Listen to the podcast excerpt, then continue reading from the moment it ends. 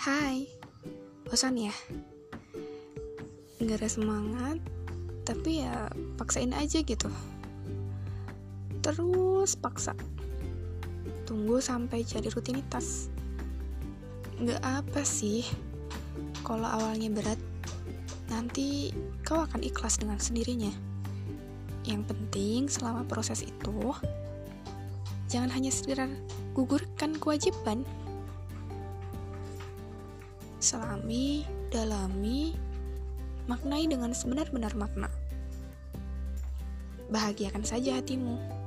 Selama proses itu, buatlah jadi menyenangkan.